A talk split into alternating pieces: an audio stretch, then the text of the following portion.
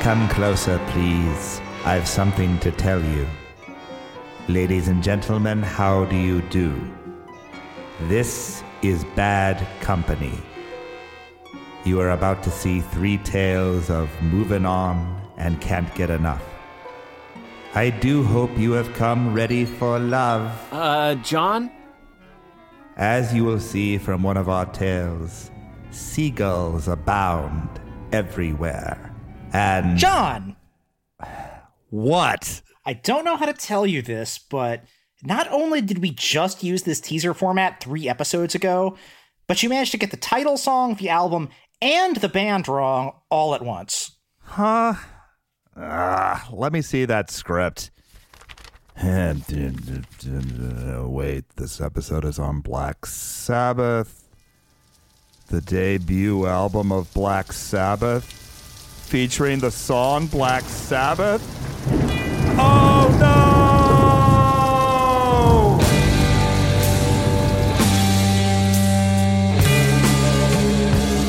This is Discord and Rhyme.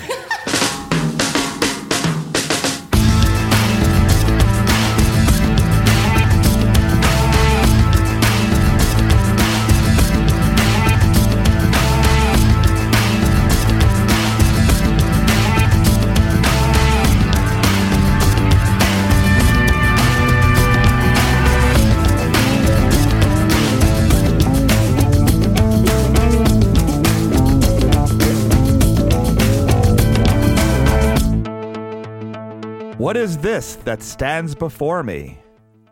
Figure in black, saying, Welcome to Discord and Rhyme, a podcast where we discuss our favorite albums song by song. You can subscribe to us on Apple Podcasts, Stitcher, Spotify, and generally where podcasts are found. And you can find show notes and our full episode archive at our website, discordpod.com. Roll call, John McFerrin. Mike DeFabio? Phil Maddox? And Amanda Rodgers. We have some new Patreon donors this week Alexander, Liam, Jeremiah, Michael M., and Michael P. Thank you very much for your generosity. We really appreciate it. If you like what you hear and want to support this podcast with a monthly donation, you can visit patreon.com slash discordpod. And thanks to those of you who have already. And now it's time to turn it over to this week's host, Mike. What album do you have for us, Mike? I've got Black Sabbath's 1970 debut album, Black Sabbath. Down, down, down. Don't Yes. spoil it. So, Mike, uh, why did you want to choose this particular album at this particular time? Well, first of all, uh, this album and heavy metal itself, by extension, turned 50 years old earlier this year. So the timing is right. I also thought it would make a good Halloween episode to go along with Fear of Music, even though you're going to be listening to this in November by the time it comes out. Happy All Souls Day, everybody. Yeah. but uh I've also had the feeling for a while now, and I know some of you listeners out there have too, that Discord and Rhyme needs to get more metal. And I thought, what better way to introduce more heavy metal to the podcast than with the very first heavy metal album of all? Right, at least at least until we get around to uh, Cannibal Corpse's concept album about Al Gore's 2000 presidential run, Gore Obsessed. Uh, it's in the backlog somewhere. Yeah. All right, so Mike, uh, what can you tell us about your personal history with Black Sabbath, the band, and or Black Sabbath, the album? Well, the first thing you need to know is that heavy metal used to scare me. Ah! My uncle was in a heavy metal band in the 80s called Hex, with two X's like the pavement song. And one day my mom brought home their album No Escape. Not because she liked the music at all, but because her little brother was in the band and she wanted to be supportive. But she put the record on, and it sounded like this. I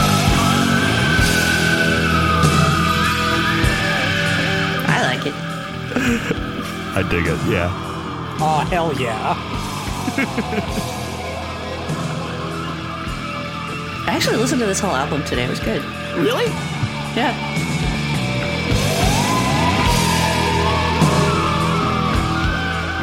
It was the most terrifying music I had ever heard, and I never wanted to hear anything like it ever again. Heavy metal equaled very no. So it took me longer than it otherwise might have to start investigating Black Sabbath, who, wherever I read about them, were always hyped up as an example of pure musical evil at its most terrifying. And this was before the Osbournes ever aired, revealing Ozzy to be just about the least frightening human being in the world. so timid young Mike had no choice but to take it all at face value. I remember clicking on Mark Prindle's page of Black Sabbath reviews and feeling like I'd just done something really transgressive. anyway, I don't remember if it was Iron Man or War Pigs or something else that I eventually heard first, but when I finally encountered Black Sabbath's actual music, my first impression was that it wasn't scary at all, but in fact, kind of ridiculous. And my second impression, one that was solidified by this album, was that it also kind of ruled. And that is how I went from running and hiding from anything resembling heavy metal to owning an enormous box set of the first eight Black Sabbath albums, seven of which I like. Sorry, technical ecstasy. Yeah, that one's got some problems. Yeah, knowing the stuff you listen to now, um, that's kind of surprising that this used to scare you. Right? Yeah. Amanda, what about your history? Well, I'm not really much of a metalhead, um, which I know you guys are shocked to hear, even though I think I did the first metal album on this podcast. Because Def Leppard is metal, goddammit.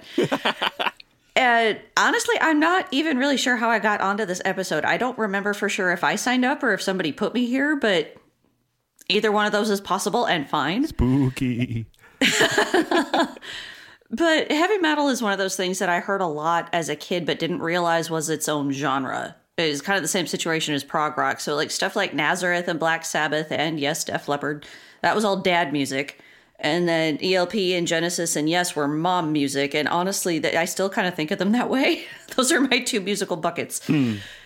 So I heard Black Sabbath a lot as a kid, but I never really got into them much for myself. And I hadn't heard this album in decades before I started preparing for this recording. And it's been fun and a little surprising to revisit.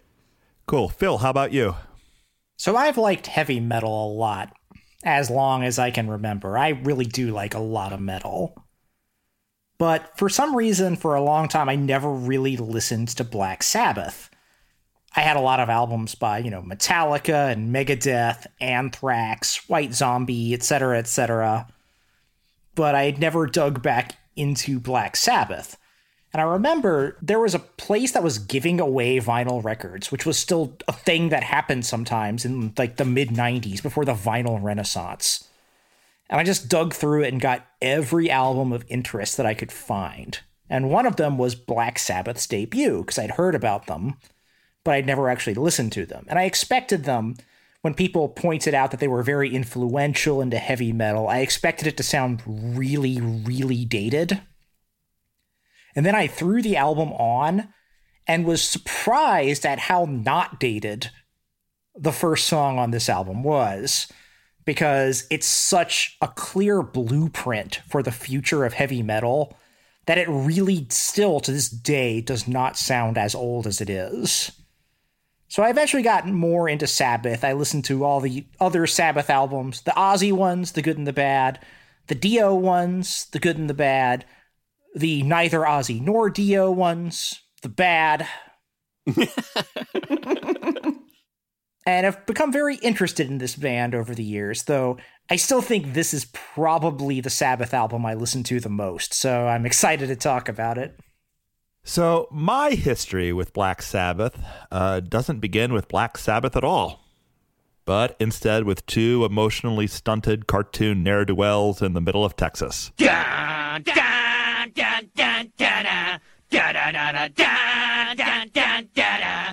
Yep, back in the mid 90s, before I cared about rock music at all, I absolutely loved the cartoon Beavis and Butthead. And looking back, it's funny to me how many classic hard rock and heavy metal riffs I was originally introduced to through their air guitar and singing, such as it was. Long before I ever realized they were real songs, I knew the main riffs to Iron Man and Electric Funeral by heart. So when I finally got around to actually buying Paranoid in 2001 and their other most famous albums over the next year or so, I was primed to at least somewhat like them. I never totally reached the fan level with Black Sabbath, nor did I ever really get into heavy metal as an overall genre, but I have a lot of fondness for their first six albums as a whole, as well as a smattering of what came later. As for the debut, I don't love it by any means, but it does have my favorite song by them, and a generally interesting sound that they'd never recapture. And I'm looking forward to talking about it as well. I will get you into Carcass one day yet, John. Well, as long as it has something to do with Carcass. All right, Mike, uh, why don't you tell us a little bit about the history of Black Sabbath and how we ended up with this album?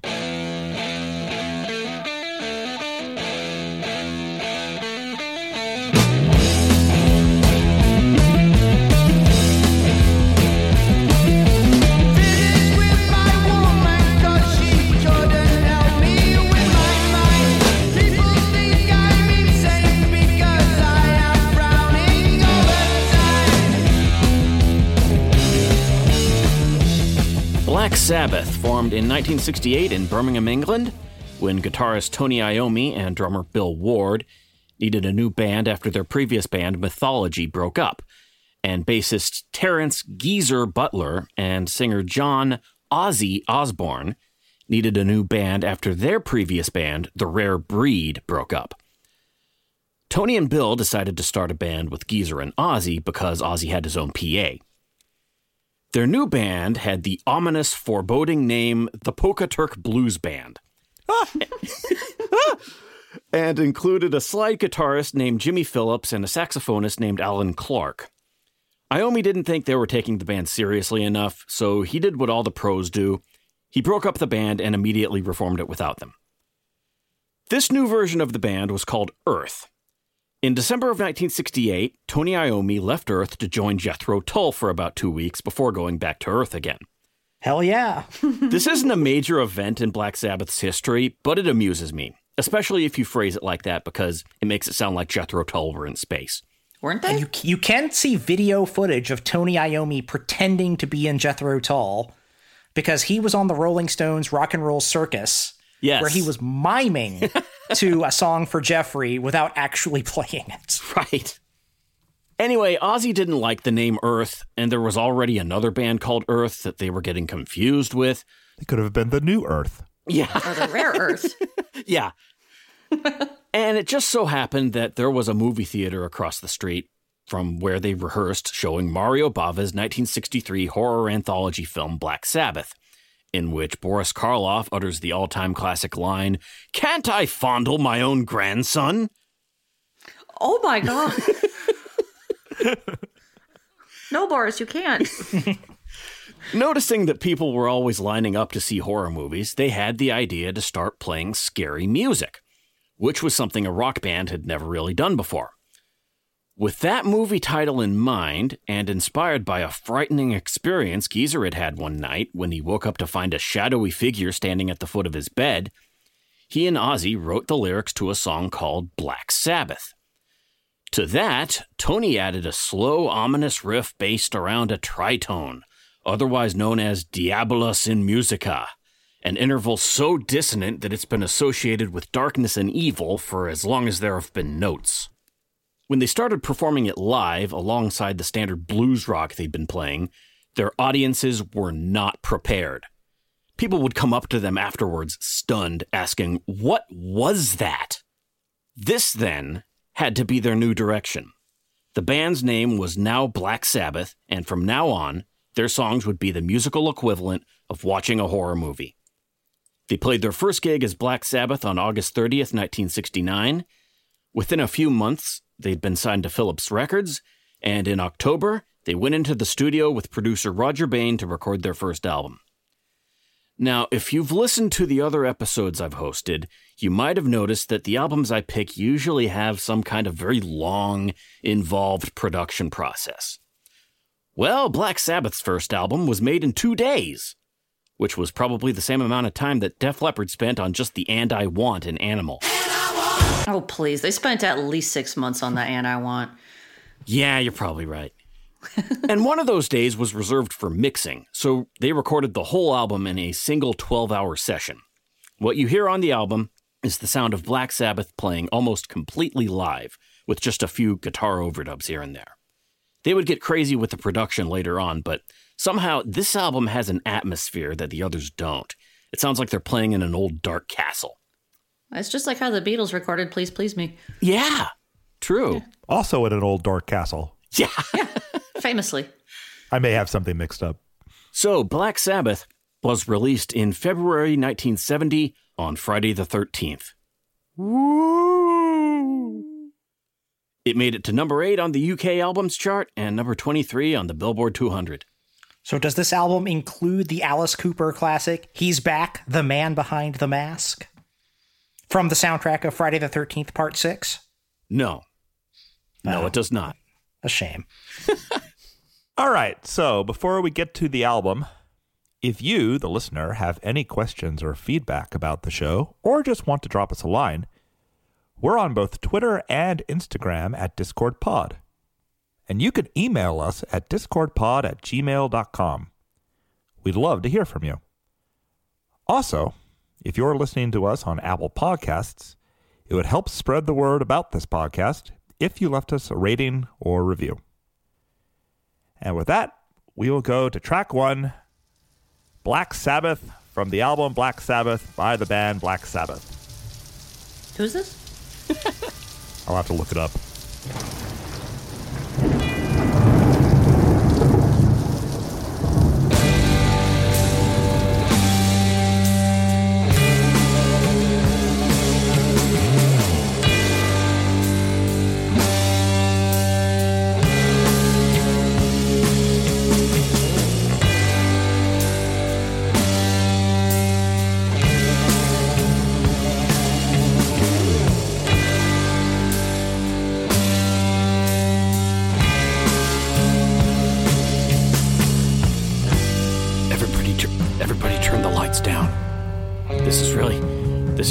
Scary.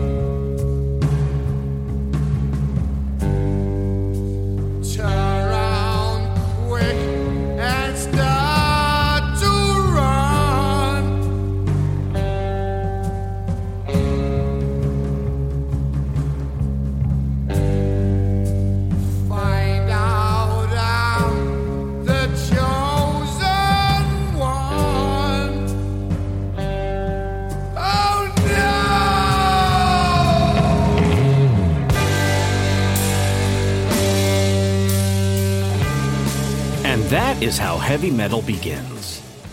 Sure, there were bands that were heavy before Black Sabbath. You had Led Zeppelin, The Who, Cream, Blue Cheer, and you had bands like Iron Butterfly and Vanilla Fudge that represented the new heavy rock sound. But they weren't heavy like this. This was a sound meant to shake you to your core and fill you with a sense of impending doom which makes this not just the first heavy metal song, but also the first doom metal song. Only one song in, and they're already creating subgenres. So, the thing about heavy metal, and something that I think is an obstacle for a lot of people, is that it's inherently kind of ridiculous and really easy to make fun of. But when it's really good, it doesn't become less ridiculous. It just also works. If you listen in the right setting and with the right mindset, this stuff will grab you, even if it's also extremely silly. Essentially, what Black Sabbath have done here is reduce the distance between funny and scary to approximately zero. I should note here that Black Sabbath weren't actually the first band to be called heavy metal in print. That honor goes to a band called Sir Lord Baltimore, who were described as playing heavy metal music in a 1971 issue of Creem. Sir Lord Baltimore is not the name of a heavy metal band. That is the name of a bubblegum pop band. You would think so, right? yeah. I thought it was just a j- nickname for John Waters. But back to Black Sabbath. I've mentioned Tony Iommi's use of the tritone, and Robert Fripp of King Crimson would go on to milk that interval for all it was worth. But the riff to Black Sabbath is just that interval. It's sort of like Iommi is giving you an introductory course on how to make evil music. It's also based on Mars the Bringer of War from Gustav Holst's The Planets.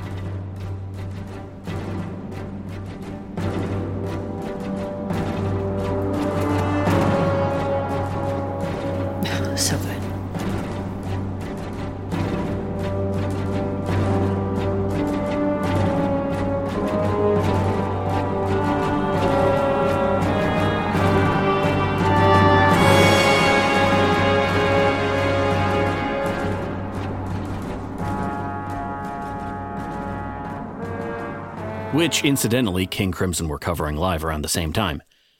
I've also mentioned Geezer Butler's scary story about a figure in black appearing at the foot of his bed.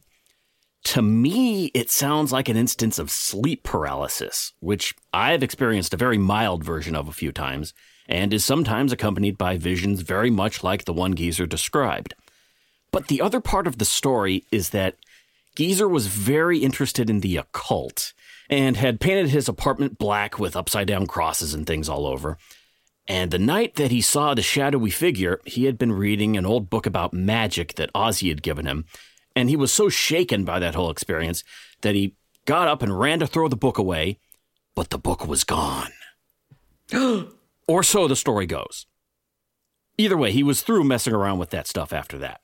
Which just makes me think, because I have a later Geezer Butler's solo album from the 90s, and there's literally songs about Doctor Who on it. so he uh he moved on. Yeah. Yeah, I think you're probably right about the sleep paralysis. This has actually happened to me a few times. Yeah. But giving up on the occult stuff, that that's a good move. I mean, never ever call something unless you're absolutely sure you want it to come is what I always say. That's a good idea. Uh, as for Ozzy, he's never been a great singer in the traditional sense, but I've always really liked how much he throws himself into his performances on these old Black Sabbath albums. I mean, he really gives it everything he's got on those oh no's. You can hear Ronnie James Dio singing this song on Black Sabbath's live album Live Evil from 1982. And while he may have been the better singer with more of a flair for the theatrical, he doesn't have the same feeling of dread that Ozzy has in this song. Ozzy really sounds like he's seen the devil and is running for his life. Which reminds me, Black Sabbath gained a reputation for being a bunch of devil worshippers pretty much immediately. But this song is clearly depicting Satan as someone to get away from. People do love to get mad at music they've never listened to. Hmm. And I've only mentioned the first part of the song. For its first four and a half minutes, Black Sabbath is nothing but tension. I mean, it's just those three notes the whole time. In its last minute and 45 seconds, they finally release it.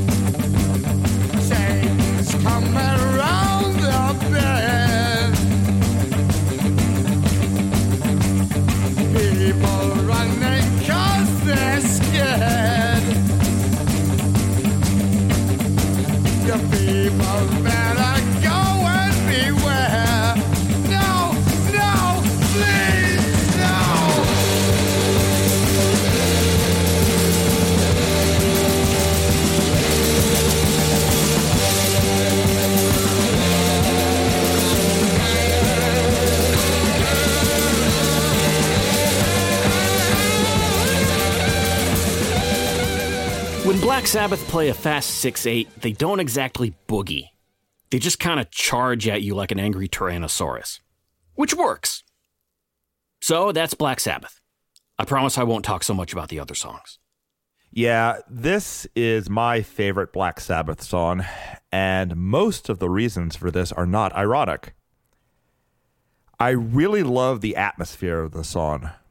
In a certain sense, it's a cheap trick for them to leverage centuries old cultural baggage attached to the tritone to create such a strong sense of unholiness in the song. But that cultural baggage was fair game nonetheless, and I admire their willingness to go all in in this regard. I also really love the jazzy, unsettled drumming in this song.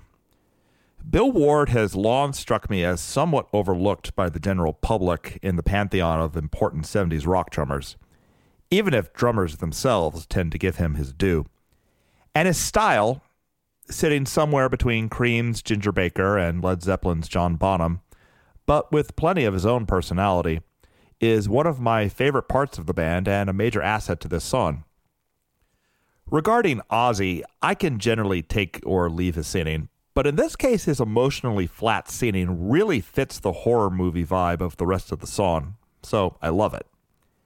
And finally, I'm a major sucker for any time a band strategically deploys triplets for dramatic effect. And thus, the very end of this song totally works for me.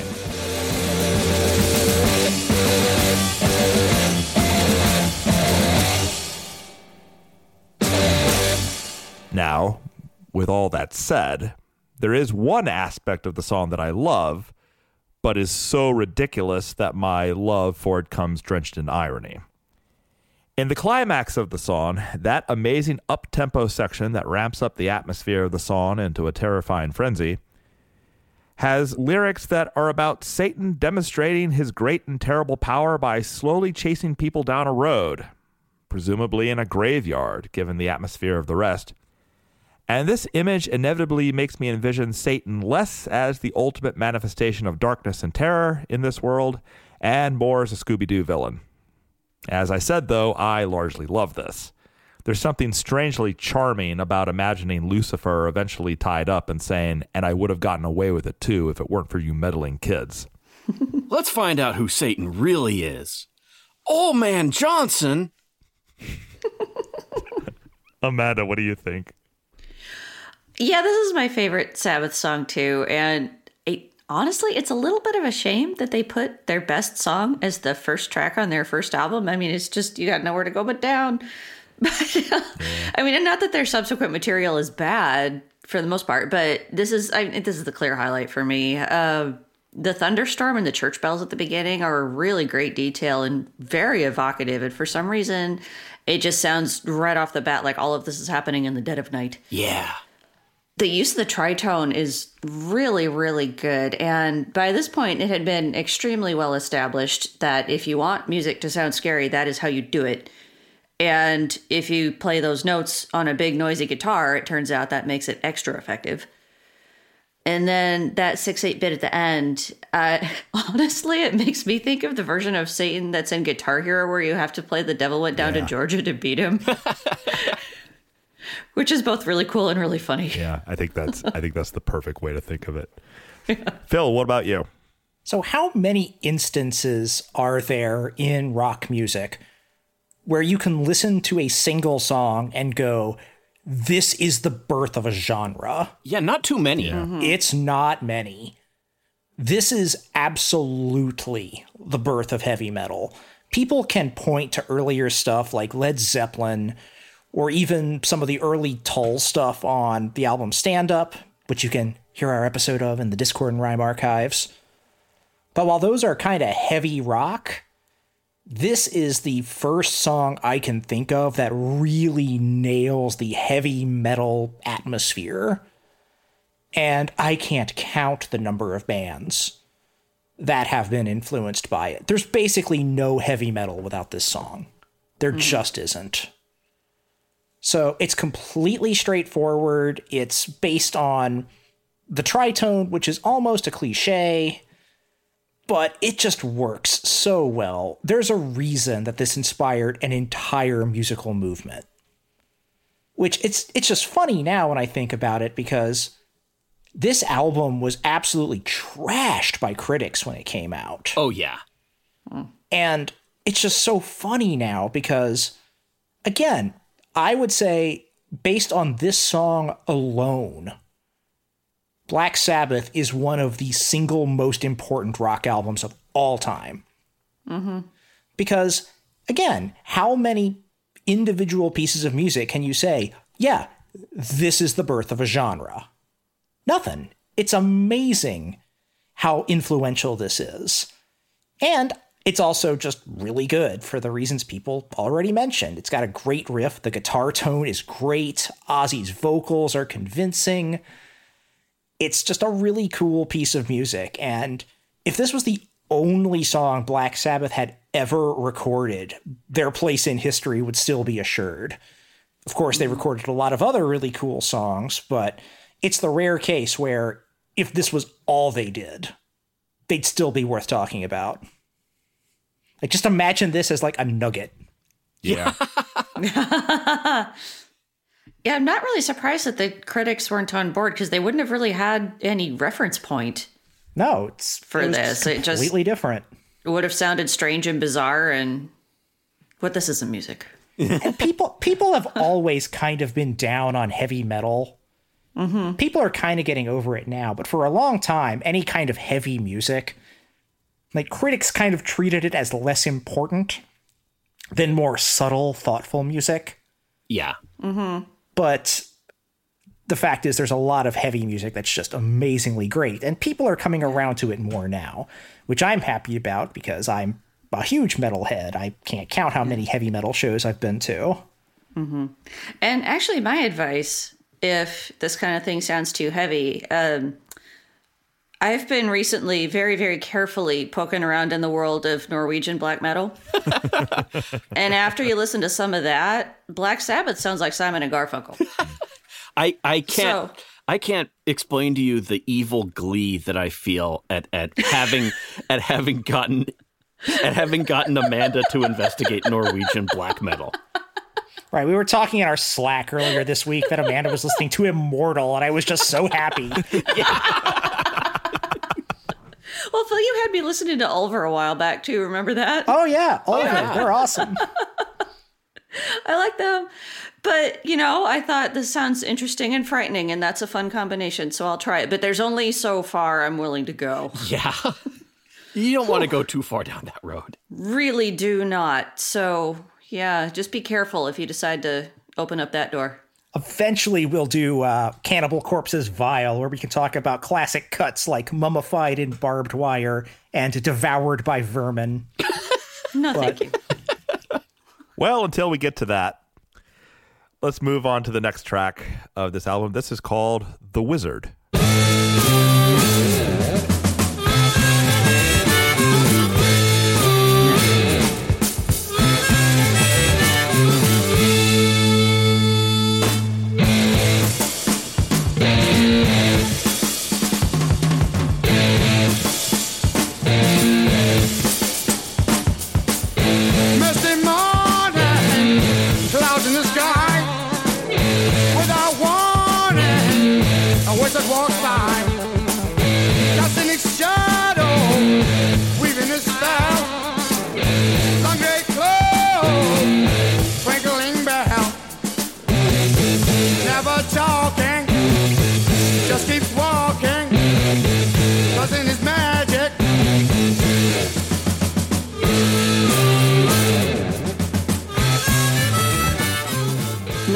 I only have a bachelor's degree in reality, and it's generally accepted that you can't truly understand heavy metal unless you've read Foucault, so I'm well aware that my analysis is going to be based on a rather surface level reading of the text.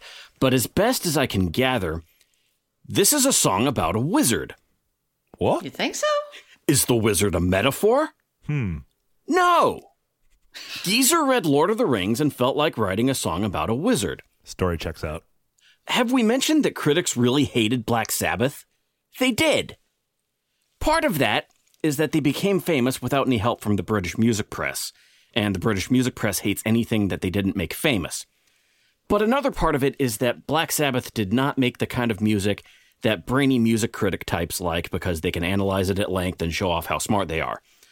When I imagine Black Sabbath's target audience, I'm not thinking of Robert Christgau. Whose entire review of this album read, quote, Bullshit necromancy?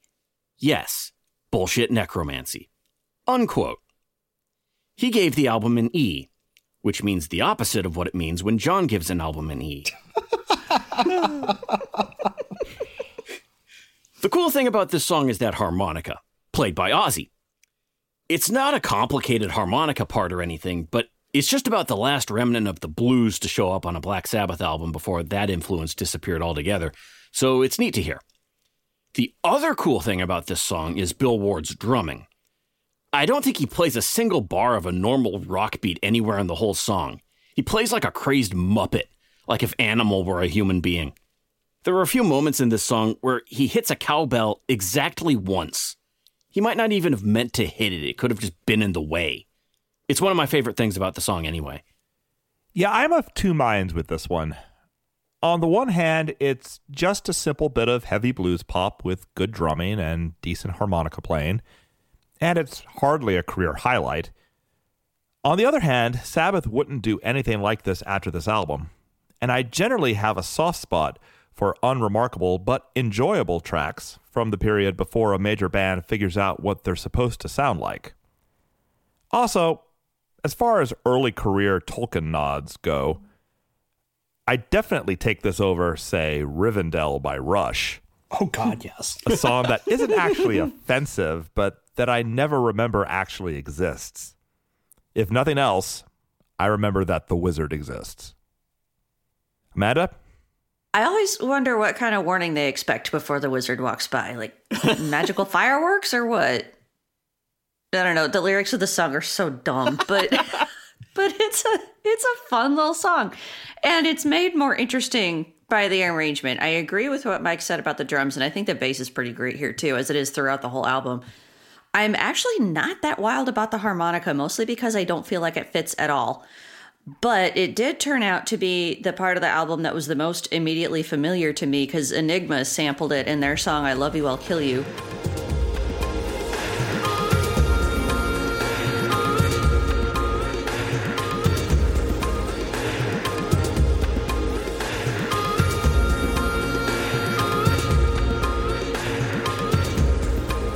Led Zeppelin had a lot of Tolkien inspired songs, of course, like Misty Mountain Hop and Ramble On, etc., but they're all very important and serious. Uh, this is just a fun song about a nice wizard. And he's a, he's a very nice wizard. Everyone's happy when the wizard walks by. He sets off Walks through fireworks and kids are happy. Spreading his magic and making people happy. I just, I really like that. Yeah. Me and my magic man kind of feeling fine.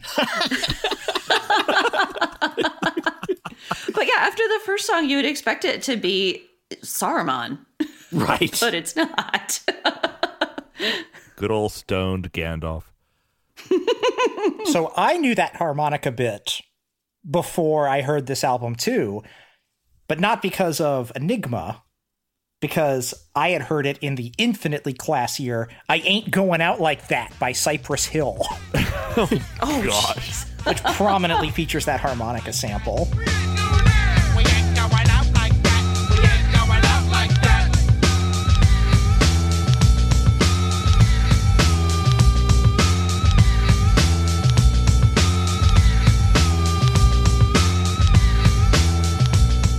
But I just, I love this one. This is exactly the kind of heavy rock I like. The lyrics are dumb as hell. Who cares? If you're into heavy metal for the lyrics, I don't know what to tell you. Right. but just you know that awesome down down down down down just i love that kind of just pounding heavy riff and later sabbath would kind of refine their sound more but i just like this more than most of what they did just that kind of riff and the way it's produced just really works for me i really love the wizard All right, so with that, we will move to track three. This is called Behind the Wall of Sleep.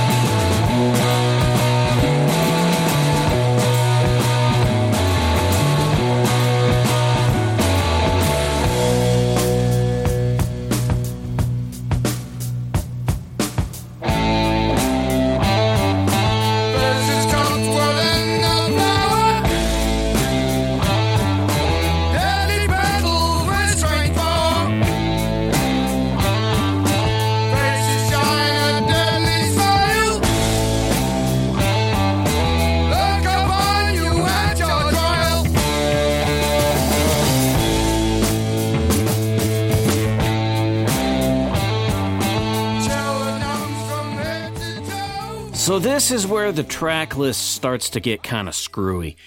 On the original UK version, which is what we're following here, track 3 is Behind the Wall of Sleep and track 4 is NIB. On the US version of the album, track 3 is Wasp slash Behind the Wall of Sleep slash basically with two S's slash NIB. Where did those other two songs come from? Well, Wasp is just the intro to Behind the Wall of Sleep, and basically is just the intro to NIB.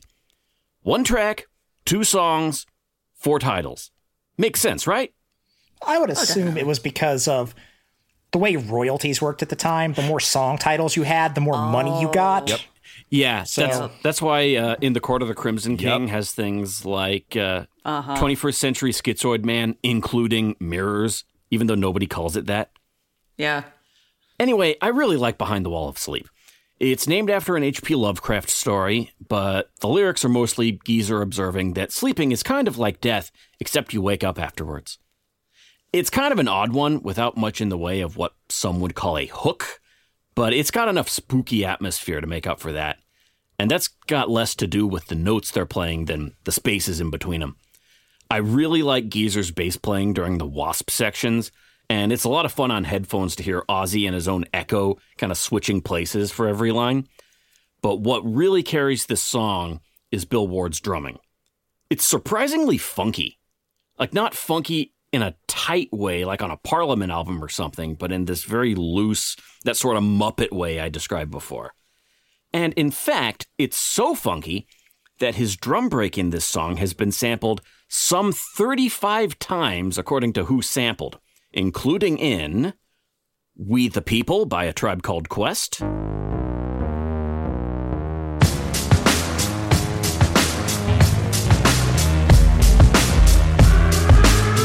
I did not know that was this drum break. yeah, Hootie Hoo by Outkast, Big Y on my left, Andre's on my right. Tight like ah. highway, smoked out our way. Hot Wax by Beck,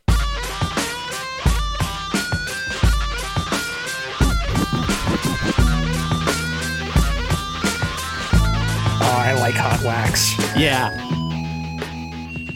Beads on a String by the Jungle Brothers, Back by the baby bam beat, the red groove. Jungle Brothers, no competition and nothing to prove. Want me to be on your family tree, but you're all about yourself, which won't allow me to be. You see, I'm the kind of brother that gets up on the stage that gets down for the people that came and paid. I throw all my and Return of the Loop Digga by Quasimoto. Sorry, What kind of breaks you got then? got a wide selection of Simon Harris. Simon Harris breaks. Now I'm looking for some shit with some real songs. Yeah. What the fuck? Amanda, what do you think of this one? I really love the wasp bit at the beginning, but behind the wall of sleep kind of loses me a little bit. And part of it is because every time I hear this, I expect that riff to turn into Heartbreaker. Hmm. By Led Zeppelin, and I'm always mildly disappointed when it doesn't. and this is partly because I keep expecting that riff to like keep going like Heartbreaker does, but I feel like the song loses momentum a little bit with Ozzy's vocals when the rhythm section is working so hard to keep it going, and it feels like a weird mismatch to me. Uh, so, I mean, I don't dislike the song. I don't dislike anything on this album. I think the whole thing is really good, but this isn't one of my favorites. Um, an insignificant but possibly funny detail is I had to look up the lyrics to this because I kept thinking Ozzy was singing Take Your Body to the Cops, which seemed like a very strange piece of advice. And then I figured out it's actually turns your body to a corpse, and that made a lot more sense. And also, as good as the drumming is on the whole album, but especially here, I am disappointed in how it's recorded and mixed. I mean, the, the drums just aren't anywhere near loud enough. But that is my eternal complaint. The drums are never ever loud enough for me. Like I went and saw King Crimson last year and they had the three drummers across the front of the stage and that was almost good enough. and it, but this is like I said that's they're never loud enough for me and also the right sound for heavy metal drumming just hadn't really been worked out yet. And even though the Beatles kind of managed it on Helter Skelter, I suppose it's not really fair to expect everybody to be the Beatles, and that's probably arguable anyway. So this is one of the first songs on this album where it kind of starts to blur together. This album for me, there's a handful of just obvious highlights. And then the rest of it, mostly concentrated on side 2, feels like a bunch of kind of disconnected riffs that they just kind of jammed together. This feels like that. It doesn't have much of a hook. It's not much of a song. It just feels like some ideas they kind of jam together that never quite resolve. So, if I'm judging it as an individual song, it's not that great. But I just love the riffs. I love the sound. I love the way it turns into NIB. So even if this song itself doesn't stand out to me as a highlight, I just love how it all works in the general flow of the album. Yeah, I I feel like the way the tracks start to blur together on this album is one of its strengths. It Yes. just kind of creates this mm-hmm. mood that washes over you. I, I kind of start to lose track of individual songs and just kind of let the album wash over me. Yeah. And this is one of those tracks. I mean, the next song here, which we'll get to, is, you know, clearly a toweringly big song, but this is a, this this always just feels like an intro to me. Possibly because I had the version of this that put it on the same track as NIB. Yeah. And then NIB just comes and kind of crushes everything. So this one never stood out hugely to me, but that doesn't mean I don't like it. Yeah, so as for me, I don't have a lot to say about this one, uh, except that it fascinates me that even though Iommi only spent two weeks in Jethro Tull, this track sounds uncannily in spots like early Jethro Tull filtered through what one typically thinks of with early Black Sabbath. Now, one thing I think is worth pointing out is that the band apparently really likes it. I have two late period Sabbath live albums with Ozzy Reunion from 1997 and The End from 20 years later. And this appears on both of them, even though it's hardly a major hit or a radio staple for them. It would have been very easy for them to just play the track that comes after this on its own, NIB, but I guess they view them as an essential pairing, right down to the silly bass solo connecting them. Yeah, their first best of compilation, We Sold Our Soul for Rock and Roll, has almost this entire album on it, except Behind the Wall of Sleep. So it's like the one that wasn't good enough to put on there, but the band themselves seem to have seem to have sort of a fondness for it. But that's just such a strange compilation. Yeah, it's it's weirdly put together. But I, I like this one because it's it's kind of the forgotten track tucked away in here. Yeah. But yeah, th- this whole album at a certain point just feels like an extended jam session to me. And, you know, I'm the jam band guy on this podcast. So, of course, I like the Black Sabbath album that just sounds like an extended jam session. Uh, that makes sense. All right, let's move on to the next track. Uh, this is going to be called NIB.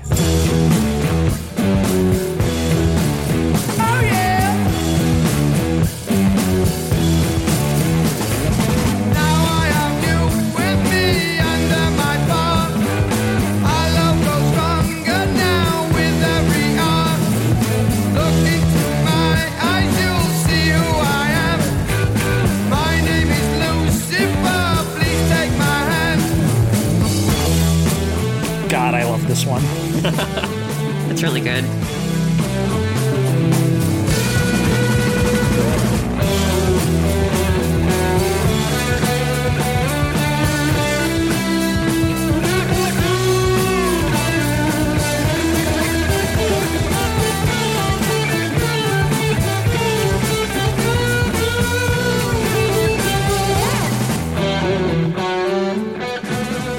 So for a long time, the rumor was that the title of this song stood for Nativity in Black. But that's not true at all. NIB spells nib, and it's a joke about Bill Ward's beard. He had a pointy beard that looked like a pen nib. Pretty deep, huh? Yeah. This song is kind of dumb. I'm not saying I don't really like it. I'm not saying that if you pick up a bass and bust out the opening riff to this song, I'll be able to resist going, oh yeah. I'm just stating an objective fact here. I mean, it's absolutely dumb, but it rules. Satan's back in this one, and this time he's sliding into your DMs. Geezer said that it was a song about Satan wanting to become a better person after falling in love with a human woman, but he was just chasing people around a few songs ago, so I don't buy it. Also, it would appear that Satan is a Buddy Holly fan because the bridge of this song is lifted pretty much word for word from Not Fade Away. Nice plagiarism, Satan. I never noticed that. but you're exactly right. Also, the first four notes of that riff are awfully similar to the riff from Cream's Sunshine of Your Love. But mm-hmm. I've defended Led Zeppelin songs that have stolen way more, so I can't really complain too much about that. And this is also the first in a long line of Black Sabbath songs where Ozzy's vocal melody matches the guitar riff note for note, as does the bass, which ends up sounding kinda dumb. I know I sound like I'm trashing the song, but I'm not. I genuinely really like the song. You just have to admit that it's kinda dumb. What I like the most about it, though, is Tony Iommi's guitar leads. They're double tracked, and most of the time they're playing almost the same thing, but not quite, which is a neat effect. So I really like this one, especially in terms of the riff and the way the vocal melody mirrors it. But the one complaint I would mount against this original studio version is actually that it's not nearly heavy enough for my tastes in either the vocals or the instrumentation. In the early 80s, Ozzy Osbourne was replaced as vocalist by Ronnie James Dio. And in 1982, the band released a live album Mike mentioned earlier called Live Evil, which, in addition to performances of contemporary Sabbath material, also contained a handful of Dio Son renditions of tracks originally recorded with Ozzy. I don't love all of the Dio led renditions of Ozzy led material, but I make a big exception for the rendition of NIB on that album. Ozzy's emotionally neutral, lobotomized sounding vocal approach really works for me on Black Sabbath, but on NIB, I vastly prefer Dio's gleeful scenery chewing. Your love for me is just, it's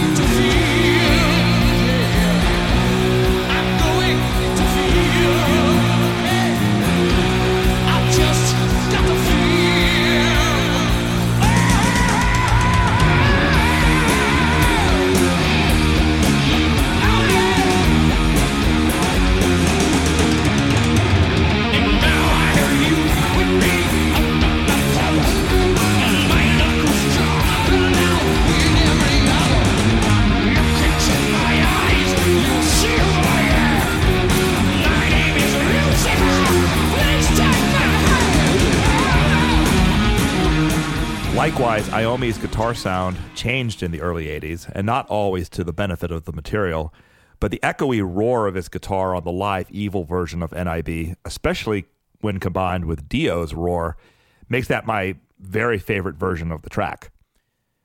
So, yeah, I like NIB on this album, but I tend to think of it as an imperfect rough draft of something that I absolutely love.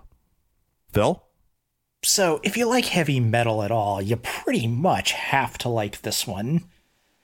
It's basically everything heavy metal does well. Just an utterly kick ass riff, awesome soloing, straightforward vocals that emphasize the riff. It's just perfect heavy metal. I can't imagine liking heavy metal and not thinking NIB is great. I kind of want to echo John's thoughts on the live evil version of this, which I still don't like quite as much as the original Ozzy version, but it's really good. But I would say I would actually recommend. So there was a limited edition album put out by Rhino live at the Hammersmith Odeon mm, Yeah. that was put out from the same tour as Live Evil. It eventually got appended as the bonus disc on the deluxe version of the album Mob Rules.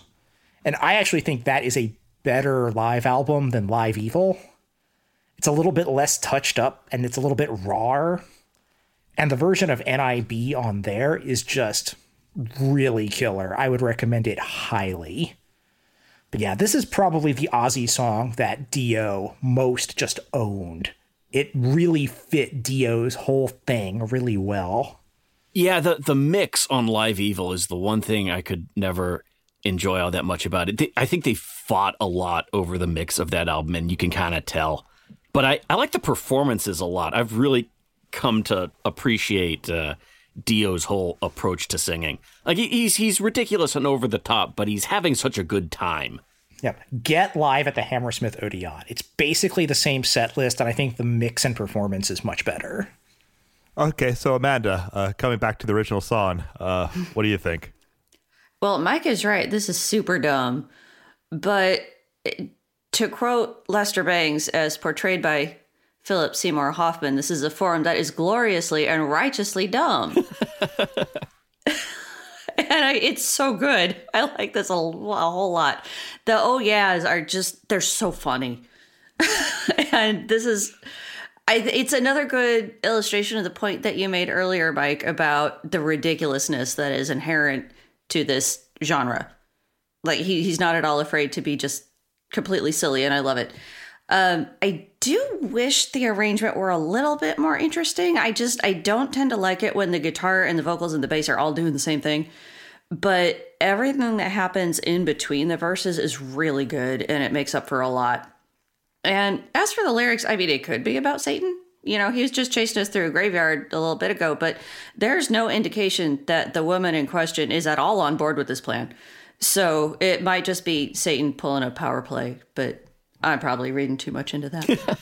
but it's it's the kind of thing where with the song like this, I understand the desire for the arrangement to be more interesting. Mm-hmm. But I just love how it just punches you in the face. It mm-hmm. doesn't bother like Yeah. doing anything. It's we've got an awesome riff. We don't care. We're just gonna pound you with it. Why would we bother Yeah. distracting from that riff? yeah, for sure. Just pure brute force. Yeah. Get this laid down, kick your ass, and then we get to go to the pub. Yeah. There you go. Yeah. All right. So if there's nothing else here, I think we, I think we can move on. Let's move to the next track. This one is called Evil Woman.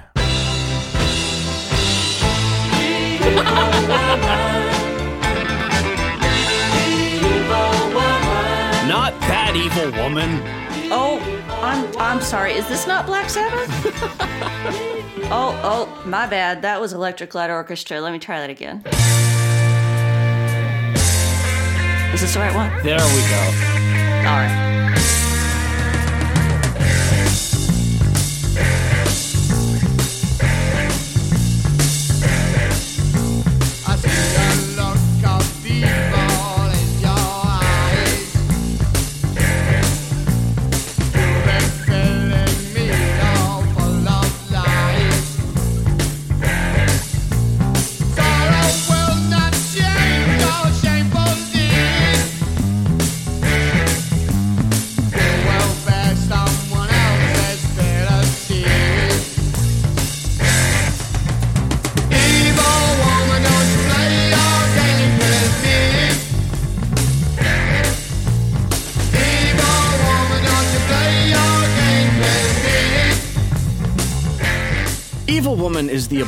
The obligatory our manager made us record this song because our other material wasn't commercial enough song. And it shows. It's a cover of a song by an American blues rock band called Crow.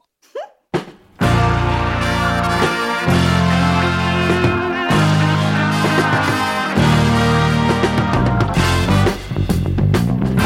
like that bass.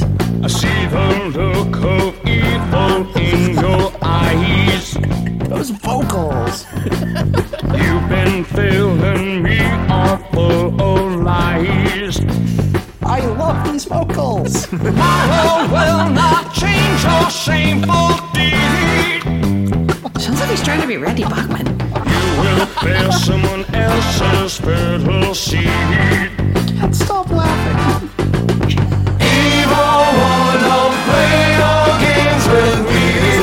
Like Tom Jones.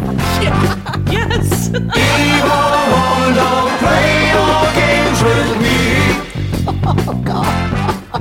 So Sabbath's cover is is mostly pretty straightforward, but what's interesting is that the original has barely any guitar in it. It's all horns and Hammond organ. And Sabbath's version mostly replaces all that with big hairy Tony Iommi guitar. But I could have sworn I heard some horns way in the back of the mix there. So I did some Googling around, and it turns out there is indeed a four piece horn section on this song. And as a matter of fact, the deluxe version of this album contains an alternate mix of Evil Woman, and not only are the horns much more prominent, there's also a flute.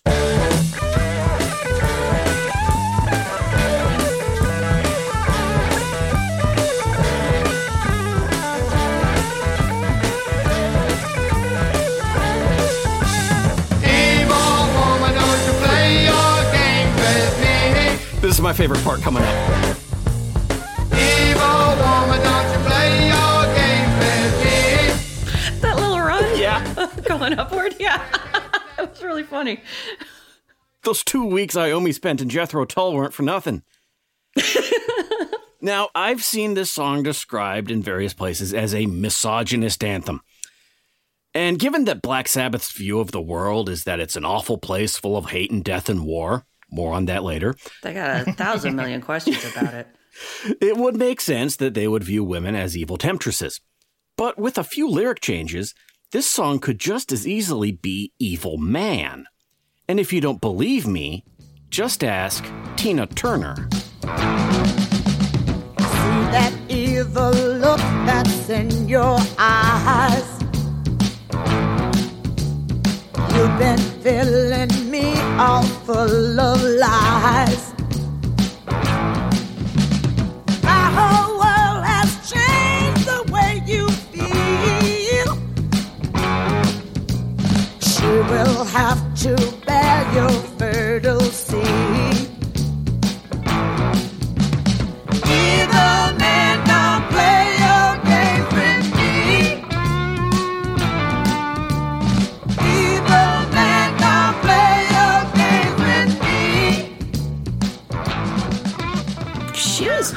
Married to Ike at that time, right?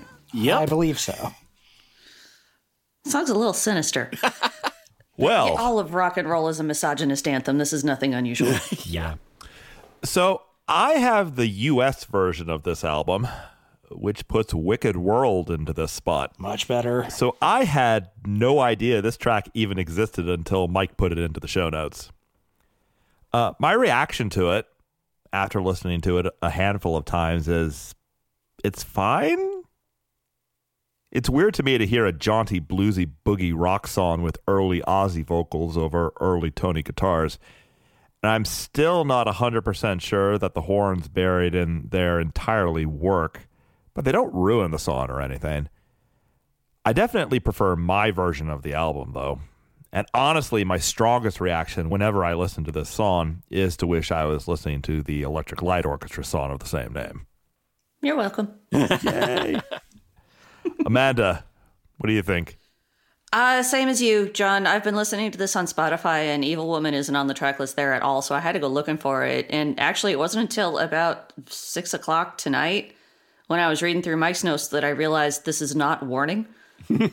so, uh, yeah, I had to track it down and listen to it. I, I don't know. I like it fine. Uh, I do enjoy that, especially rubber band sounding bass line, and the guitar here sounds really good.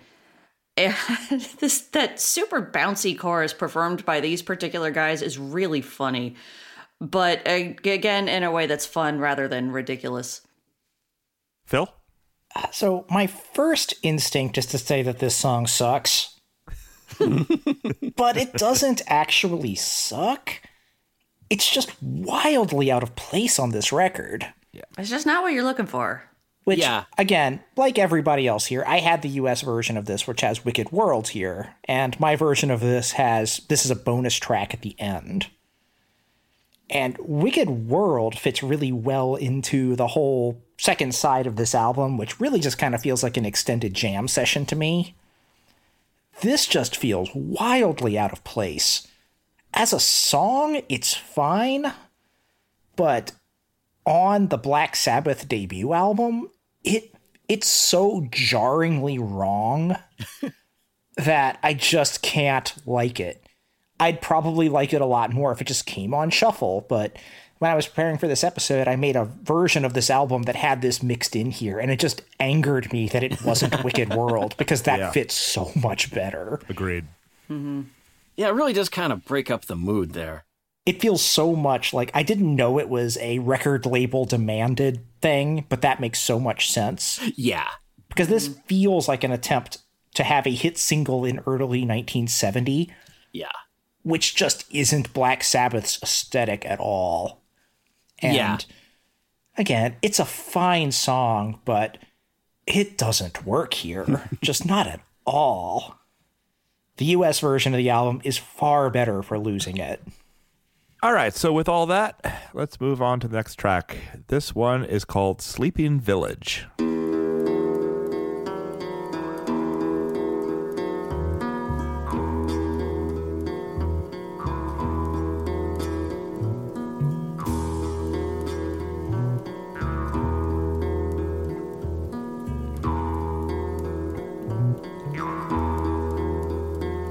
Red sun rising in the sky.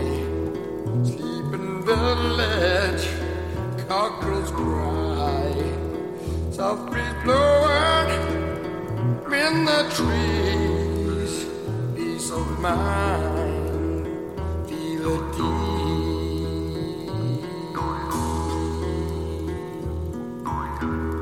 Ah, finally something quiet. It's an eerie quiet, though. It definitely sounds like a sleeping village, but I wouldn't want to venture too far outside it. I don't know what's out there. That's producer Rodger Bain on Jew's Harp. Whoever's idea that was, it was a good one. It really adds a lot to the atmosphere in a way that you might not expect. Anyway, I hope you enjoyed that minute or so of quiet music because it's about to get loud again.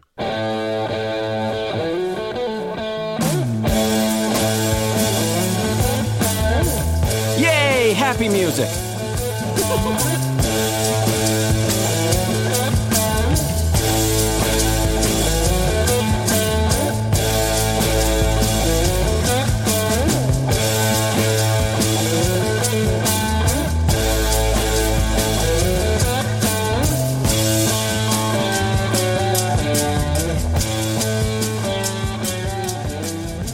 This is another spot where the US track list gets weird.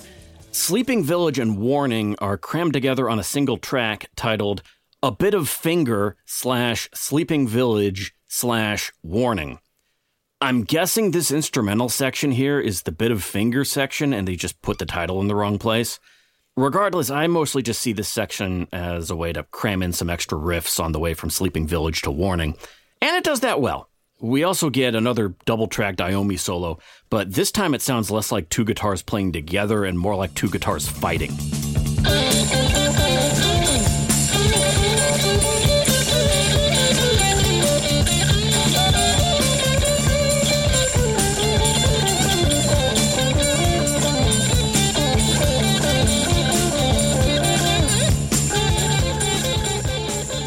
So, as Mike mentioned on the US version, this and what's coming next are put into a single track. And since this makes for a 14 minute track that has some stretches where my attention seriously wavers, it's historically been hard for me to sift out the parts I like from those I don't. It was interesting to me to come back to this album and put some effort into getting to know the parts I'd historically hand waved away and Sleeping Village was definitely one of the new highlights for me. I'm not entirely sure that the heavy instrumental passages mesh perfectly with the more atmospheric verses, but I like each of these two sides individually a lot. And I feel like they provide continuity with the vibe of the title track that isn't necessarily found elsewhere in the album. As Mike said, there is a sense in which this feels like a dumping ground of extra guitar parts, but these are good extra guitar parts that deserve to be here. Uh, Amanda, what do you think? I love this one. Uh, I, I like eerie quiet, and they do it really, really well. I wish they had developed that part into its own whole song rather than just that little bit. Um, but Metallica kind of did that about 20 years later with Nothing Else Matters and The Unforgiven. So that's fine. Um, and the loud guitar bit is also really, really good. So I'm not going to complain too much. This is basically the birth of that classic heavy metal trope quiet little acoustic bit leading into crunching heavy riffs, Yeah. Yeah. which has been used by everybody ever. so I always thought of this along the lines of the US track listing, where it's just one big track along with Warning. And as I've said before, my copy does not have Evil Woman in the beginning of side two. It starts with Wicked World. And I generally just think of all of side two as just kind of a hodgepodge of kick ass riffs kind of jammed together, just riffs and solos and brief vocal sections. And this is part of that. And I don't know really what much to say about it other than it feels like the band was short on material. So they just kind of jammed and put riffs in and just kind of let it flow. But the riffs are all good. And so I don't get bored and I just love all this stuff. Yeah, Black Sabbath get away with it in a way that a lot of bands do not. Because, I mean, I've listened to a lot of Cream and a lot of mm. their stuff where they're just kind of jamming and playing riffs. I get bored. But for some reason, Black Sabbath, perhaps it's just the increased heaviness. I don't get bored. I like this stuff front to back. Well, Phil, you're in luck.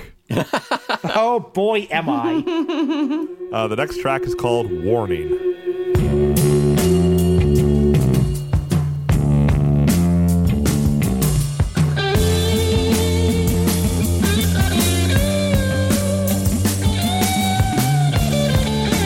I don't care what anybody says. I love Warning. Oh, yeah. Now the first day that I met you, I was the sky when the sun turned all a blur and the thunder clouds rolled by.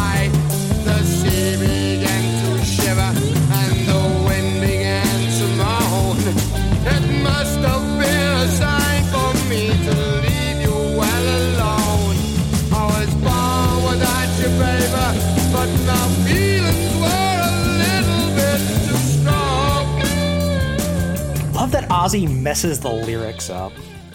He messes up the title line of the song. Yes. In a way that makes absolutely no sense.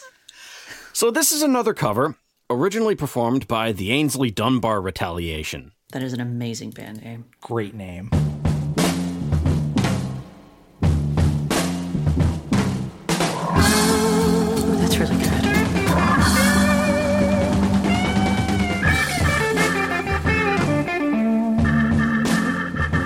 Now the first day that I met you, I was looking in the sky when the sun turned all to blood and the thunder clouds rolled by. The sea began to shiver and the wind began to moan. It must have been a sign for me to leave you well alone. I was warned about you, baby, but my feelings were a little bit too strong. You might recognize Aynsley Dunbar's name because he's drummed for just about everybody, including on albums like David Bowie's Diamond Dogs, Lou Reed's Berlin, and several Frank Zappa albums. Cover though this may be, this is honestly one of my favorite songs on the album. That bass line gets stuck in my head all the time, and that vaguely ominous feeling in the original becomes all the way ominous here. The best time to hear it is if the sky is all overcast and there's a big crow sitting a few yards away just judging you. The sticking point for a lot of people is that six minute guitar solo in the middle, especially the section where the band drops out completely and Iommi's just playing by himself. But here's where I think a bit of backstory is in order. When Tony Iommi was 17, he was working in a sheet metal factory, and a machine he described as basically a giant guillotine cut off the tips of two of his fingers on his fretting hand. He was told that he would never play again, which is a pretty devastating thing to hear when you're a teenager who's just starting to get good. But he was encouraged to start playing again after listening to a recording by jazz guitarist Django Reinhardt, who had lost the tips of two of his fingers in a fire. So Iommi made himself two prosthetic fingertips out of a bottle of dishwashing soap and pieces of a leather jacket and started learning a new way to play. So, my take here is that if you can figure out how to play guitar after that, you can have as much solo time as you want. And I think his solo here is pretty entertaining. Iommi's not a flashy player, so it's not just a big boring display of technique. His greatest asset is really his tone. And when you have a guitar tone like that, I can listen to you play all day. And maybe it's just the mood created by the rest of the album, But when the band fades away and he's left playing on his own, it almost sounds like he's wandered off into the woods or into a cave or something.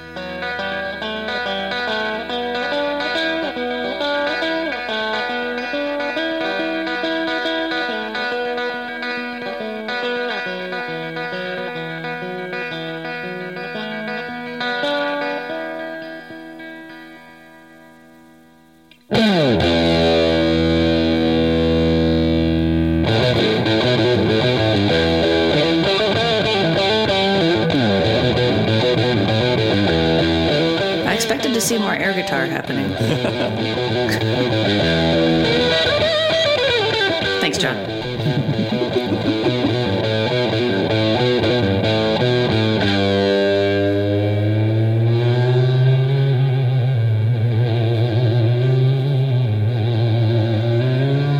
I'm way better at air feedback. You do a mean air Chamberlin too.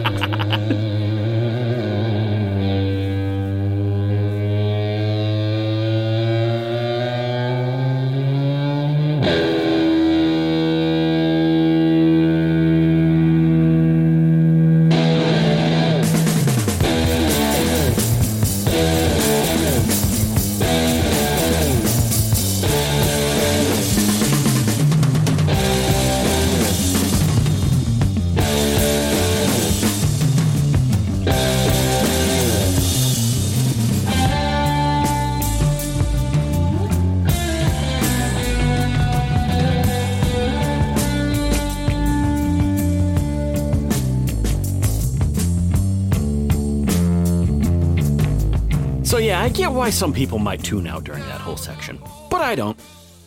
I don't know, man. Rick Allen lost his whole arm, and you don't see him doing big, flashy drum solos. Well, maybe he should. Phil, why don't you go? I- I'm with Mike on this one. This is not only one of my favorite songs on this album, this is one of my favorite Black Sabbath recordings ever. On later albums, they refined their sound a little bit more and kind of established, you know, the quote unquote Black Sabbath sound that they kind of invented earlier on in this album. But here they hadn't quite figured it out yet. But I think that's actually good here because this just, I don't know, it's a great riff. I love the production. Ozzy's singing works for me. I like all the solos. There's a bunch of great riffs. I can totally understand if someone just thinks this is a mess because it kind of is. It doesn't feel like it's well composed. It feels like the band just jamming all the ideas they have here to fill up space on the album. But I don't care when all the ideas are this good. And as a person who just really can groove on great guitar solos and a great riff and cool production, I just love this whole thing. It's one of my favorite things Black Sabbath ever did. And I realize I'm alone here because a lot of people think side two of this album, you know, is where it just kind of wanders off. Because I see a lot of people say, like, oh, the first half of this album is great, but the second half, eh, they're just doing generic blues stuff. But uh, I don't know. This doesn't really sound like, you know, other generic blues stuff. It has more of an edge to it that a lot Yeah. of stuff doesn't have. And I just absolutely love every second of this. I'm the kind of weirdo who, when warning is over, I will just put it back and play this track back to back to back, like three or four times in a row. I just love it. Amanda, please speak some sense. I, I like it fine. Um, I don't think this is generic blue stuff at all. I think that's crazy. But I mean, I don't dislike this track, but I don't especially like it all that much either. I think the individual elements of it are good, especially again the bass. But the whole comes off as kind of dumb, and the song just takes itself a little too seriously for me. I, I like dumb songs, but I need them to also be fun. Exactly. yeah, I, I don't want to be a total wet blanket here. I actually came around to this pretty well um, relative to how I used to be with it, where I just would shut the album off after uh, Wicked World, which is what I used to, which I won't do anymore. Um, but while I just with the album in general, while while I don't generally agree with the assessment by Lester Bangs that the band was quote just like Cream but worse. This track is the one spot on the album where I kind of sort of see where he's coming from. I think the main portion of the song, which itself very much bears the stamp of heavy cream influence, even as it also has heavier elements that are the band's own, is quite good. And I don't even completely dislike any of the individual sections of the instrumental passage in the middle. And yet, I also think that six minutes was way too much for that passage. I like Cream, and I think they could hit absolutely amazing heights as a unit. But even Cream sometimes floundered in live performances that they saw fit to release. And I have to imagine that they had some unreleased performances that were unbearably tedious. I don't think this passage quite reaches unbearably tedious, but I think this is much closer to that point than I wish it was. Hmm. And yet, I still wouldn't begrudge someone who really liked this track. And I do think that there's at least some merit to Mike's praise and to Phil's praise of it. It's the kind of thing I can't defend it too earnestly. There are some things where I'll say, like, what? You don't like this? ah, how could you not like this? This feels like a thing that I love, but if you don't like it, I totally understand that that's a me thing. Because it's not like this is well put together. It's uh it's just a bunch of riffs and jams kind of strung together over the course of 10 minutes. So, I mean, if you don't like it, I can't really defend it. But I think it's the kind of thing where if you're predisposed to liking it, you will really like it. Yeah, that's the thing. I, I like it fine. I don't hate it, but I don't love it. But I can absolutely see why you guys love it. Yeah, I, I, I again, like I, I, I fall into some of the same place. Like my go-to track of things that I like, even though if somebody hates it, I'm just like, yeah, that makes sense. Is something like The Ancient from Tales from Topographic Oceans.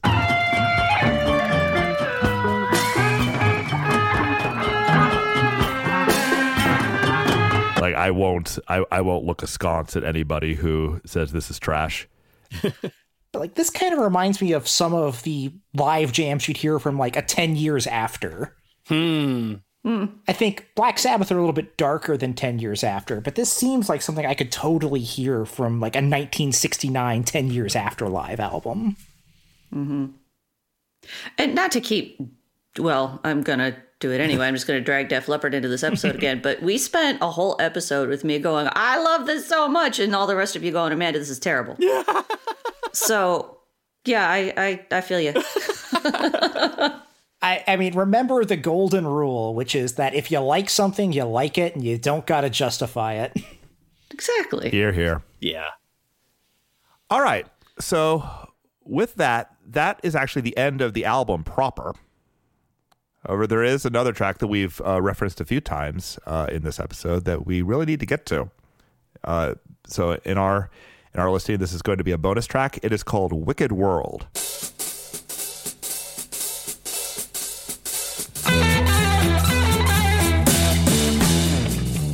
So much better than Evil Woman.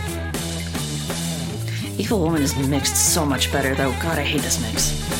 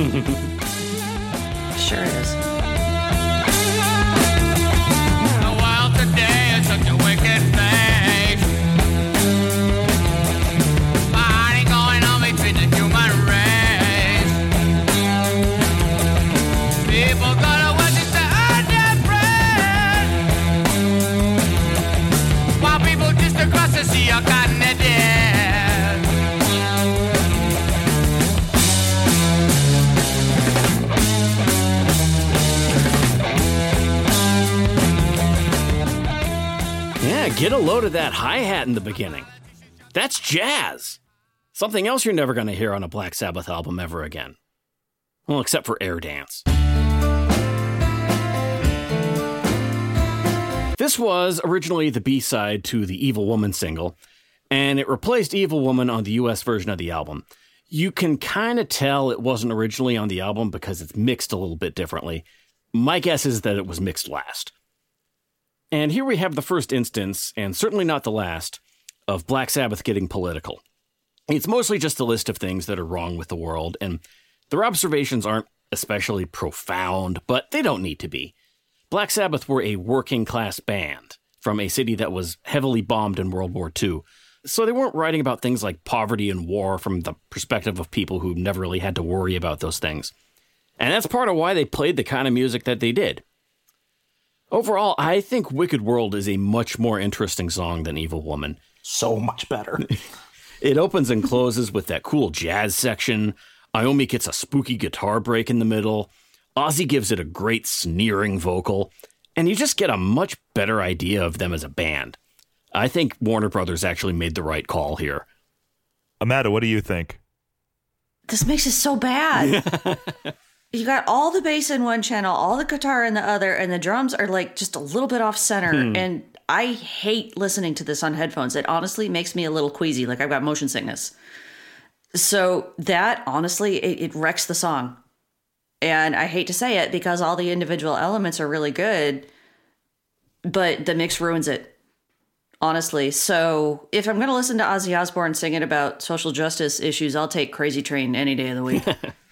That's fair. I, I never noticed anything weird with the mix. Maybe I'm weird, like because I've listened to this a ton of times, and I thought it sounded of a piece with the rest of the record. Yeah. Well, I think maybe what they were going for is they thought it would be cool to have like those bits where the bass and guitar are doing the same thing. Like, oh, this will sound cool if we put them in different channels. It doesn't. It does have that kind of meet the Beatles uh, ping pong stereo effect. Yeah. It doesn't it doesn't ruin the song for me, but uh, I can tell there was a little less uh, it just sounds like there was a little less thought put into the mix. Phil, what do you think? I mean, I mentioned before, I my copy of this has this as the beginning of side two, and because I originally listened to this on vinyl, even I'm not really a vinyl guy, but this is an album I listened to on vinyl a lot of times when I was a teenager. And I generally just think of all of side two of this album as one big suite. It all flows together. And Evil Woman, while not a bad song, just juts out horribly here. But I think this really works, and I'm glad they replaced Evil Woman with it in the US version. I don't have a ton to say about the specifics of the song, because again, I just think of it as an extended part of that big mass of riffs and solos that is side two of the Black Sabbath debut album. But as part of that, I love it. All right, so as for me, I like this track in all of its sections. I like the jazzy introduction, I like the bluesy main portion, and I like the lengthy guitar break that I find much more tolerable than the corresponding guitar break in Warning. There are a couple of things that I do want to bring up while we're here. First, while I'm not typically somebody who goes around looking to scold bands for appropriating riffs from other acts, I can't help but slightly lift an eyebrow upon observing that the main riff to this song is essentially identical to the riff in Wild Child by The Doors.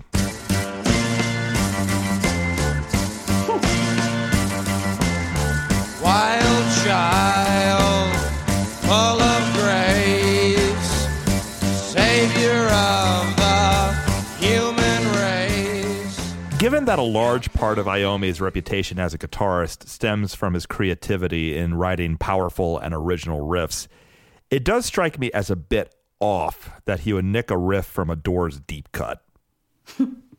Again, I like the riff. I don't hold it against it too much, but it, it, it does strike me as puzzling because that isn't something that Iommi usually does. Anyway, I would also like to observe that my preferred version of this track is actually a 19 minute live version originally found on a 1980 live album called Live at Last that was released without the band's permission after Ozzy had left the band. This version from a 1973 show turns into a medley and jam with bits of Into the Void, Supernaut, and bits of other classic Sabbath. And I think it's a lot of fun despite the less than stellar sound quality.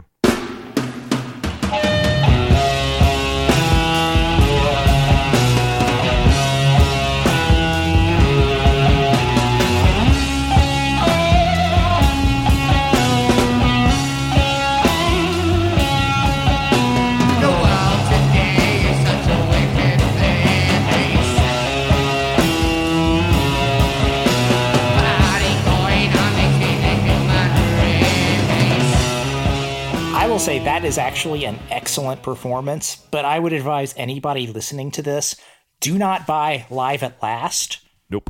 because eventually all the tracks from it were re released on a later archival live release called Past Lives, which has the same material and more, and it all sounds much better. So get Yeah. that.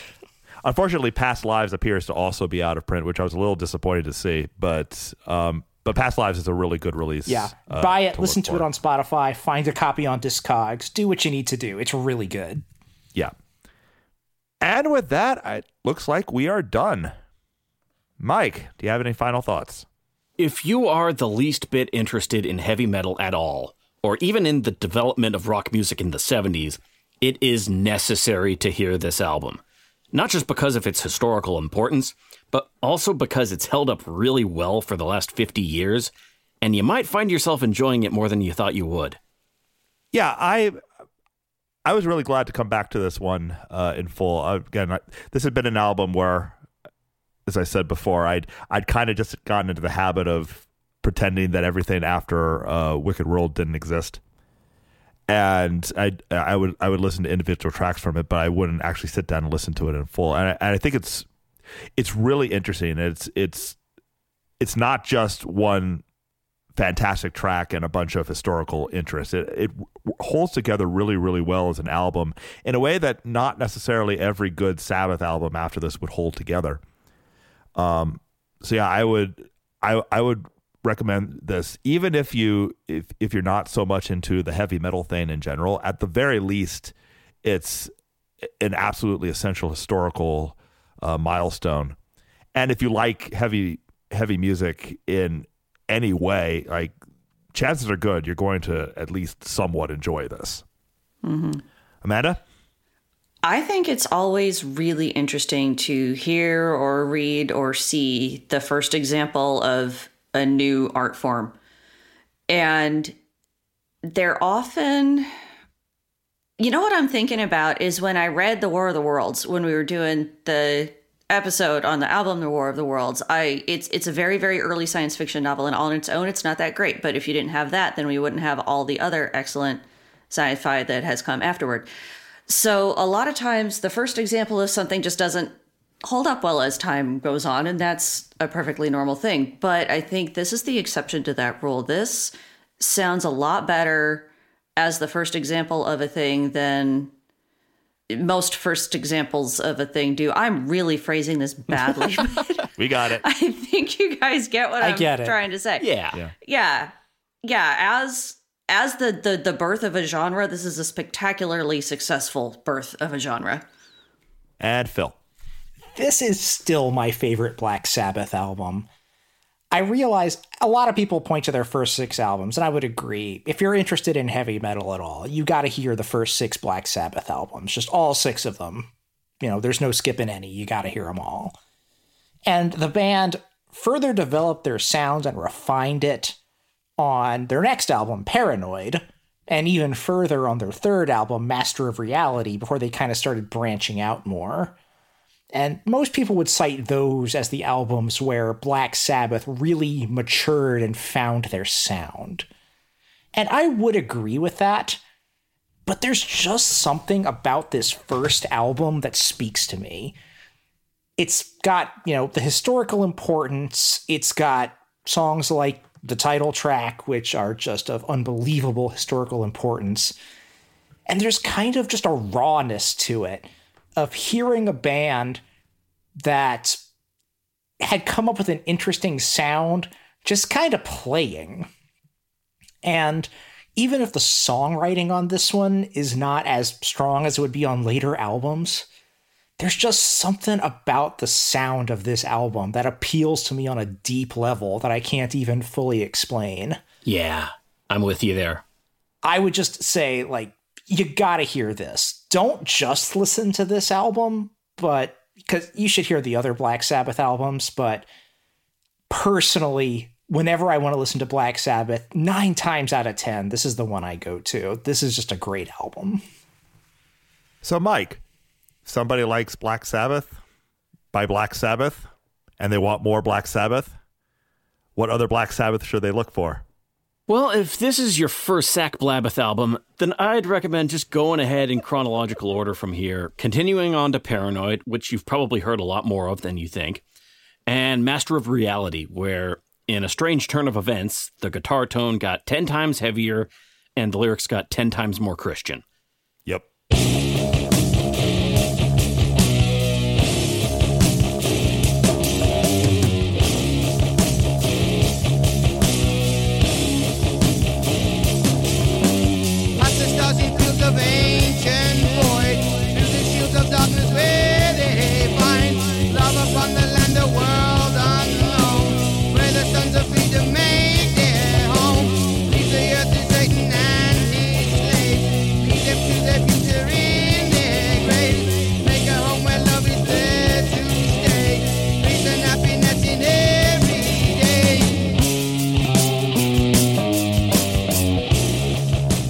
A lot of people are going to tell you that Sabbath fell off after their first four albums.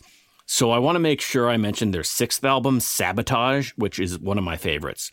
It has some moments that are almost proggy, and it also has the unbelievable symptom of the universe, where they invented thrash metal way ahead of schedule.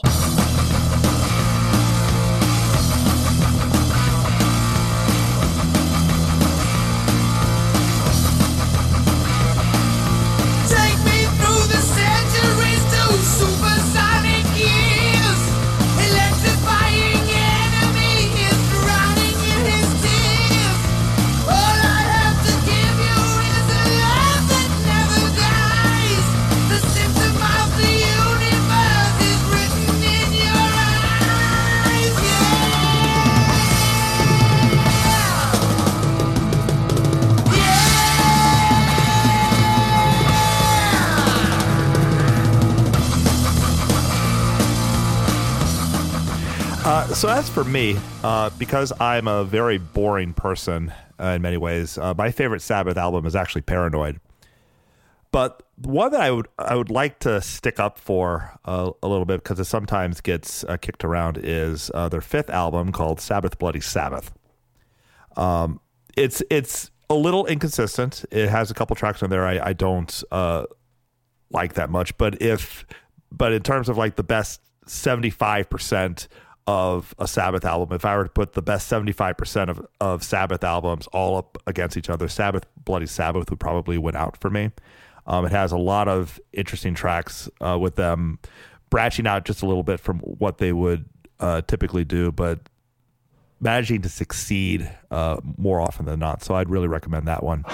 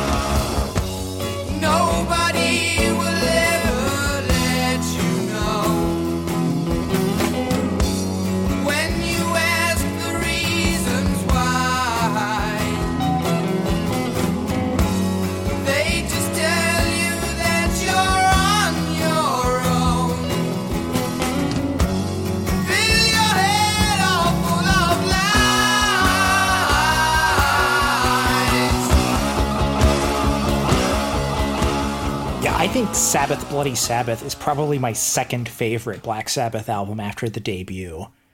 Yeah. Just tons of great songs on there. And Sabbra Cadabra has keyboard playing from none other than Yes's Rick Wakeman, Yes. who wandered into the studio because he was bored per, like playing Tales from Topographic Oceans. Who signed off on calling something Sabbra Cadabra? And he went over and he accepted payment in beer. Just fantastic. It's it's Not chicken curry? No, no, he, he needed something to wash it down.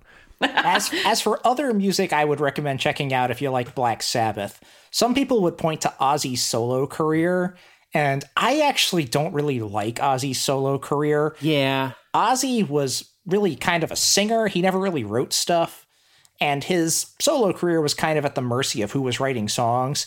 And I don't want to bag on Ozzy's solo career, but it's just not really for me. I don't really like it that much. And post Ozzy Sabbath was really inconsistent to put it mildly. The Dio years are good, the not Dio years are less good, let's say. But if you just generally like the sound of Black Sabbath, there's a band I really like called Blood Ceremony. Ah, yes. They are a Canadian rock band that sound like they have never listened to any bands that are not Black Sabbath, Jethro Tull, or traditional folk music. I'm intrigued. And they made some really cool records that are not really super groundbreaking or anything, but if you really like the general heavy sound of Black Sabbath, you'd probably like them too.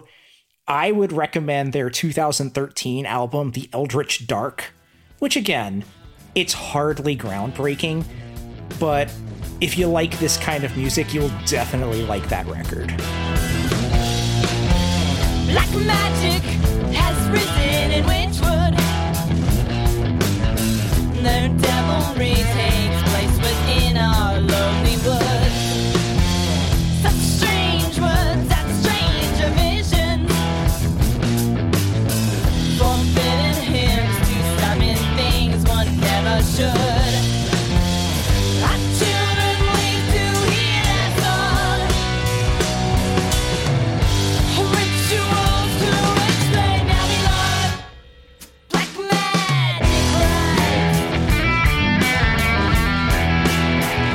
All right, and Amanda, what about you?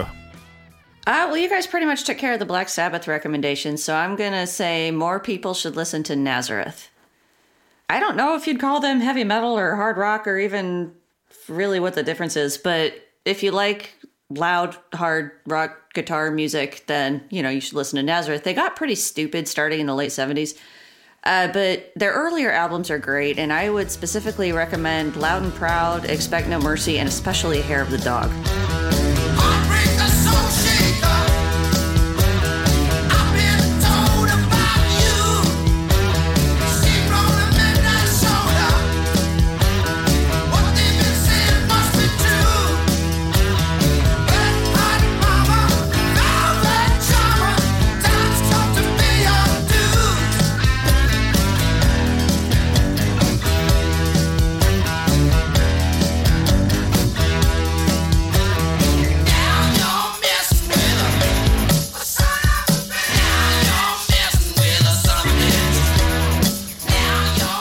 We're going by 70s critic standards, the standard by what is heavy metal and what is not is hard music that I like is hard rock.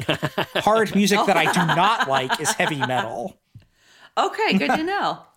Oh, so Black Sabbath is hard rock? Ah, yes. Ah, ah. There you go. Um, as far as uh, something that is definitely metal, uh, more recently, I surprisingly very much enjoyed the album Northern Chaos Gods by Immortal. so give that a try. Dances me right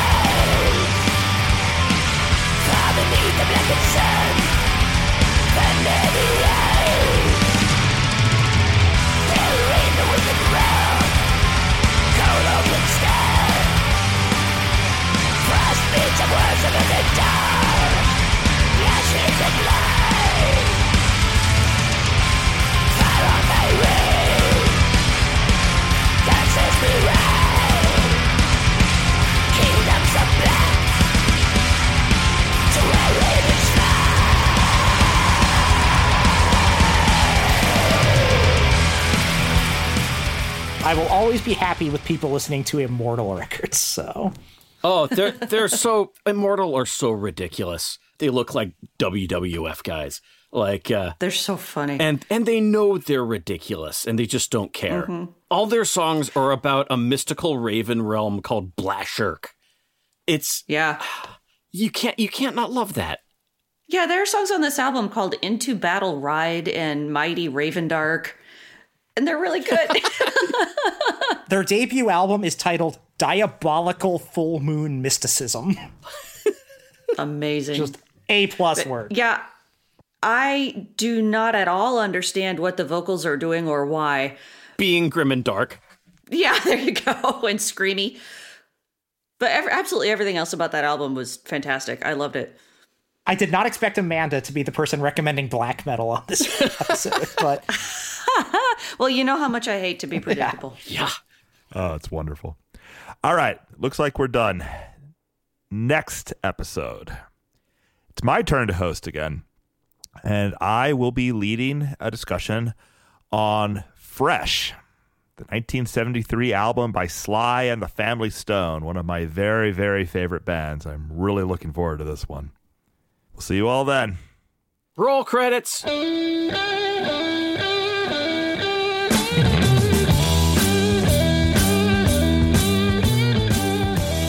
Thank you for listening to Discord and Rhyme.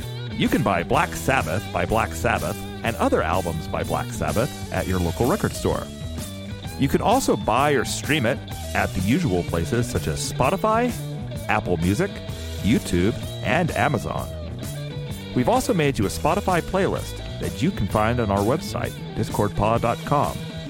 You can follow Discord and Rhyme at DiscordPod on Twitter for news and updates, and on Instagram for pictures of our pets. Visit my music review archive at johnmcferrinmusicreviews.org. Fair warning, I rate albums in hexadecimal.